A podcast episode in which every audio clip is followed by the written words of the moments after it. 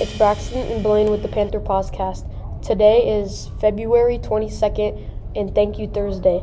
Hit the pause button on your day and listen to the Daily Junior High Scoop. Today we will be interviewing some students to ask them what they're thankful for. Hey guys, I'm here with, Cassidy. and I'm going to be asking her what she is thankful for. What are you thankful for?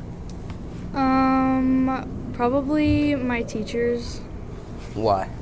because without them I wouldn't know what I know now. All right, thank Who am I here with today? Nathaniel Henkel, Who or what are you thankful for? a school district, Why? uh, because it provides me with learning. Okay, thank you.